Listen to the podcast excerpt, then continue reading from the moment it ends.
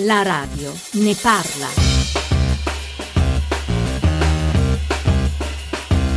Alle 10.45 apertura della nostra trasmissione dedicata al fisco, in particolare alla Tari, ovvero quell'imposta sui rifiuti stabilita dalla legge di stabilità per il 2014 che deve essere pagata da chiunque utilizzi un immobile che produce rifiuti. Poi, dopo il GR1 delle 11, restando in qualche modo in argomento, proveremo a chiederci ma chi fa beneficenza sa dove vanno a finire i soldi?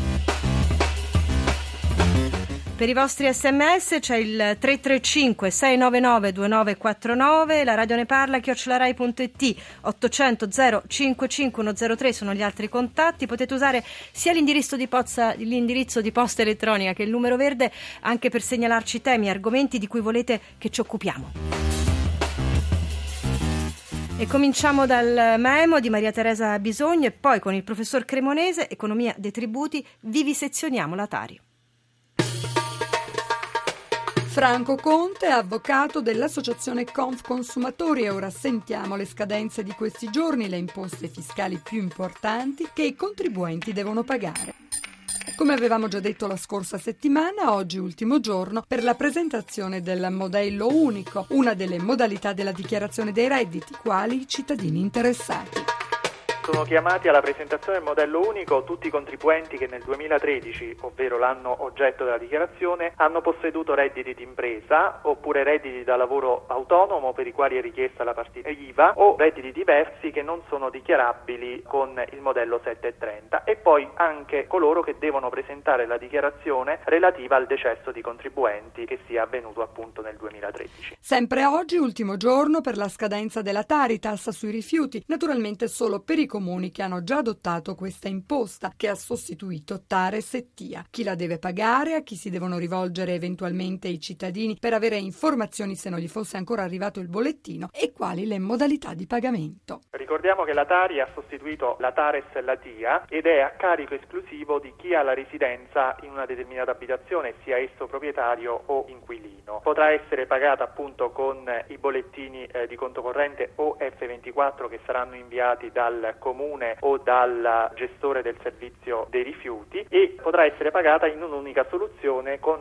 il saldo al 30 di settembre. Ci sarà anche la possibilità ovviamente per i comuni che hanno optato per le due rate di poter pagare la seconda rata al 30 di novembre. E se non fosse arrivato il bollettino? Possono rivolgersi all'ufficio tributi del proprio comune o nel caso in cui ci sia una società che gestisce il servizio eh, di smaltimento di rifiuti possono rivolgersi a questa. Dal 1 ottobre novità per l'F24, il bollettino che viene utilizzato da noi contribuenti per pagare varie tasse. Da mercoledì, e cioè domani, sarà infatti obbligatoria la presentazione telematica, a parte alcune eccezioni. Dal 1 ottobre tutti i cittadini saranno obbligati a utilizzare la presentazione telematica dell'F24, come avveniva già per i professionisti dal 2007. Si potrà continuare con la modalità cartacea dell'F24 solamente qualora il saldo da versare sia pari o inferiore a 1000 euro. Altre eccezioni sono l'ipotesi in cui l'F24 sia già eh, inviato e precompilato dall'ente impositore, quindi dal comune o dall'agenzia delle entrate, o laddove siano ancora in corso versamenti rateali che eh, venivano utilizzati appunto con bollettini cartacei.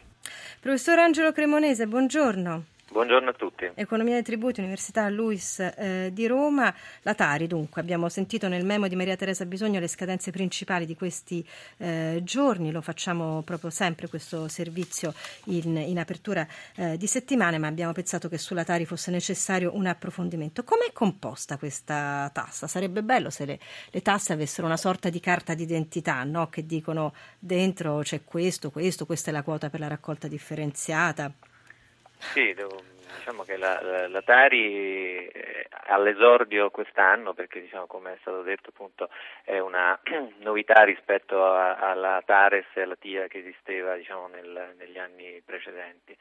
E, in realtà ha una quota fissa e una variabile, in realtà noi abbiamo uh, una base imponibile che è dettata dai metri quadri che occupiamo, quindi diciamo, ha una situazione non legata al costo del servizio che i comuni eh, svolgono di raccolta e smaltimento dei rifiuti, ma a, ai metri quadri diciamo, occupati. Quindi in base a questo sulla sulla falsariga di quello che era già previsto nel 2013 per la Tares e per la TIA, eh, i comuni si sono adeguati a questo tipo di formulazione. L'indicazione che l'Europa ci aveva dato con una direttiva del 2008 era quella di eh, arrivare sempre più vicino a un costo del servizio legato allo smaltimento del rifiuto e alla produzione del rifiuto. Sì. E questo sarebbe importante anche per a dare un'educazione ambientale ai cittadini che eh, evidentemente cercano di ridurre eh, i, i, rifiuti o razionalizzarli in modo da avere un costo inferiore. Questo è uno dei propositi della nuova tariffa della Tari, ma in molti casi ancora non è eh, stata attuata. Eh certo, 335 699 2949 per gli sms, 800 055103 numero verde. Professor Cremonese, ogni comune dunque può stabilire no, le proprie tariffe anche in base ai costi reali della raccolta, se ho capito bene. Eh, questo è obbligatorio. Eh, infatti, ma qua, alla fine quante possibili eh, dire, aliquote ci sono? Eh, eh, eh, sono abbastanza differenziate, infatti proprio sulle aliquote c'è una, una polemica che è sorta perché in questi, in questi giorni abbiamo eh, una sovrapposizione di, di, scadenze, Tasi, Tari, eh, IMU che si profila e il numero delle aliquote è stato considerato oltre 200.000. 200.000? 200.000 aliquote perché ovviamente questo riguarda più la Tasi che la Tari, ma eh, evidentemente il numero di detrazioni e, e, e, la formulazione dei diversi costi eh, per com- comune per comune che hanno per lo smaltimento e la raccolta dei rifiuti diversifica notevolmente questa, eh, questa diciamo, platea di, di, aliquote anche in tema di Tari, in maniera molto più contenuta rispetto alla Tasi, però anche la Tari ha una, una, una gamma di aliquote molto differenziata e, evidentemente legata al differente costo, alla differente efficienza che i comuni hanno nella raccolta e nello smaltimento dei rifiuti.